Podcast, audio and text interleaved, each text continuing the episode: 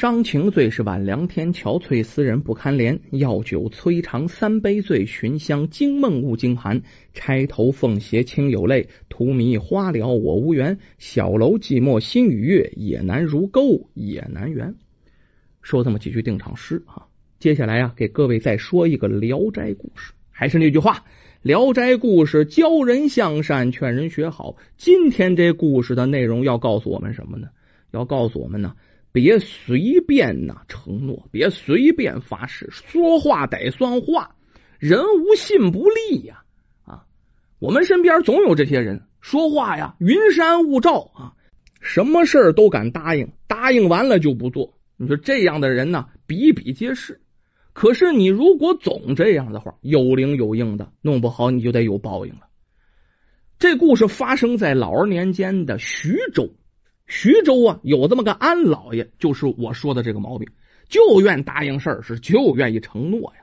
啊，大到他夫人呢，姨太太，再到下面的丫鬟家丁啊，说什么事儿没事就拍着胸脯啊，我帮你办了啊。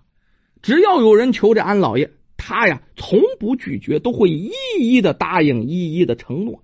当然了，这做不做得到就是另外一回事了。我先痛快痛快嘴儿再说，就这么个人。咱现在讲话的，说话没有谱。这一天呢，这安老爷可挺风流，抱着一小丫鬟。这小丫鬟长可挺漂亮哈，上来就要亲这小丫鬟。这小丫鬟逗得咯咯吱吱的在笑，就故意推开这安老爷撒娇，莺声燕语的说呀：“老爷呀，嗯，你想得到我，嗯，那可没那么容易啊！你得让我当六姨太太啊！”这安老爷嘿嘿一笑，嘿嘿，别说六姨太呀，七姨太我都让你当。安老爷说完了，趁这小丫鬟不注意，叭就在脸蛋上来了这么一口。这个时候，你只听后面咳嗽这么两声，好像有人来了，吓得这丫头一咕噜就挣脱了这安老爷就跑了。这安老爷装模作样的抖了抖衣服啊，哎，也是咳了一声，一本正经的：“谁呀？”后面有人回答：“爹，是我。”这安老爷一看，原来是自己儿子，叫安禄。这才松了口气，心里又有点想怪自己这孩子，这不坏了他的好事吗？他这儿子安禄啊，跟他爹不一样，这个人呢很守信用。走过来摇了摇头，就开始责怪他这个老爹爹，这太为老不尊了啊！别乱说呀！你真答应这丫鬟了，你以后能办吗？啊！如果真承诺别人了，那你就一定要做到啊！这是做人的基本原则呀。咱没说嘛，这安禄啊，这为人很重诚信，饱读诗书啊。谁知啊，他老爹却不这么想。就见着安老爷哼了一声：“嗨，说句话的事儿啊啊，说句话就能解决的事儿，何乐而不为呢？什么承诺不承诺的？”这安禄啊，不干，摇了摇头，想要跟他这老爹继续争辩，说呀，人守诚信的重要性。谁知他这爹不愿听了，摆了摆手，就把他儿子给赶走了。这事儿啊，阴不提阳不提的，就这么撂下了。过了时间不大呀，很快就到了这七月十四。在徐州那面，七月十四除了是鬼节以外啊，这里的人呢还都有个信奉，说什么呢？这天是阎罗王的生日，所以说在这天呢，除了祭奠这亡灵之外啊，大家都会给阎王爷上香敬礼，保佑人们啊平平安安。七月十四这天，俺老一早就起来了。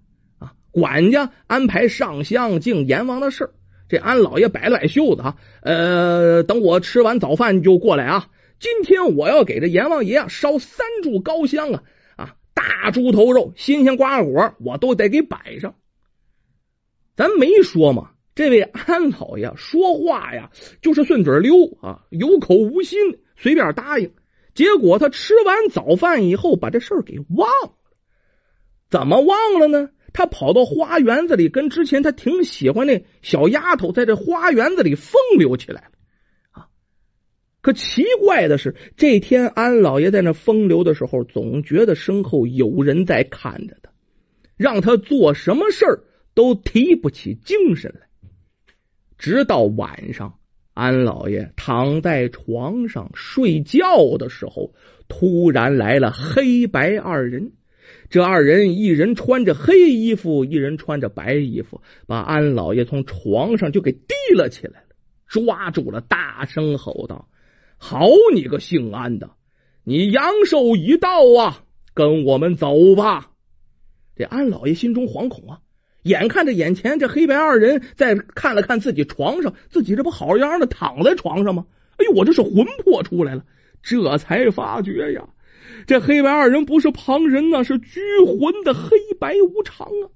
你你你你你你们是？对，我们是黑白无常，跟我们走吧。这是知道自己要死了呀！安老爷，这挺留恋自己这人世间过得多舒服呀，没办法，不得不跟着走，只能跟着这黑白无常啊走了。不过呀，他心里也有个疑问。觉得自己这死的也太突然了，没什么征兆，我身上也没病没灾的，怎么说死就死了呢？俺老爷挺不理解，于是这路上就问这黑白无常啊。只见这白无常一身白衣，戴着高帽，哼了一声：“哼，你这人呐，竟然连阎王爷都敢骗！你不该死，谁该死啊？”这俺老爷心里猛地一惊，这才想起来，今天早晨啊，他承诺过呀，他答应过要给阎王爷上香，可是这只是他承诺了，一样都没干呢。看来这阎王爷是火了，这才要了他的性命。这安老爷对着黑白无常苦苦求饶啊！呃，你你们放我一马吧，回去以后我立马给二位大爷呀准备厚礼，给阎王爷双倍赔偿。没想到这黑无常摇摇头，晚了晚了，安老爷你可别忘了，你这辈子到底做了多少承诺呀？啊，你承诺了多少？你又兑现了多少啊？一说到这儿。这位安老爷心中一凉，他都记不得了。他这辈子就爱是信口雌黄，到处答应事儿啊！啊，到底答应了多少，他也不知道。他现在只知道啊，他答应的多，做到的少啊。就这样啊，一路来到了阎王爷面前。阎王爷那头可都记着呢，把他这辈子的所作所为。啊，所有的承诺全都记在一本册子上，啊，就连这安老爷自己都不知道啊，这么厚啊！我答应了这么多事儿没做到啊，啊，答应别人的事儿就得做呀，不然下辈子做猫做狗做畜生也得一一的还上。这安老爷这就死了，然后啊，转世投胎去了。这第二世安老爷做了一位书童。他的主家公子啊是个穷书生，家道中落，只有他这位书童陪着。这书童啊跟这穷书生风餐露宿啊，虽然他不情愿，不过没办法，自己早和书生签订了卖身契了。就算这书生穷的要饭了，他都必须跟着他。这天呢，这书生啊还有这书童都迷路了，来到一座大山里啊。这山里啊，哎，孤零零的有这么间茅草屋。茅草屋里有一个美丽的女子，这女子邀请书生进屋歇息。这书生打眼一看，这姑娘也太漂亮了，这就进了屋了啊，希望有一番艳遇。就在这个时候，书童看到了，也就是这安老爷第二世啊。书童看见在灯光之下，这女子没有影子，早就听说了，只有鬼怪没有影子呀。而且在这大山里，哪来的人家？怎么可能生活着一个年轻貌美的女子啊？就自己在这活着啊？再看这位女子啊，细皮嫩肉，十指纤纤，怎么可能是山里人家的女子呢？这不干活吃什么呀？看到这儿啊，这安老爷的第二世，也就是这位书童，咳嗽一声啊，我先出去了。穷书生以为这书童知趣儿。让他跟这女子共处一室，没想到啊，这书童一出门吓坏了，拼了命的跑啊！这也不知道跑了多久，再坐下来歇会儿，跑累了啊，蹲在一块大石头上休息。可是刚蹲下，就听到啊，石头后面有人说话：“你说这书童怎么能抛弃穷书生，独自跑了呢？”“就是啊，就是啊，要知道啊，书童前世是那安老爷。”俺老爷就是最爱承诺事儿的。想当年，书生的前世是救了俺老爷一命的啊！那也就是说，这俺老爷欠了书生一条命啊！俩人说的挺真着，这书童也听得挺明白。听完这二人的谈话，这才晓得，原来石头后面竟然是地府的俩小鬼儿在议论这事儿。如今呢，书童也知道自己的前世了，终于明白这一生困苦，我就欠别人的呀。啊，不过眼下呀，救这书生要紧呢。于是这书童发了疯似的，又冲回了这茅草屋。我欠人的，我得救他呀。这个时候，这女鬼已经把这书生迷晕了。这穷书生早就晕了，正在吸食这书生的阳气。小书童。也不顾得害怕了，发了疯似的冲了进去，竟然真把这穷书生主人给救出来了。穷书生虽然得救了，不过呀，他却落入了女鬼的手中。这书童抱着必死之心了，你想杀就杀吧，你想杀就杀吧，让这女鬼把他给杀了。他睁大的眼睛啊，有着必死的决心。就在这时候，脑子里怎么很凌乱？为什么呀？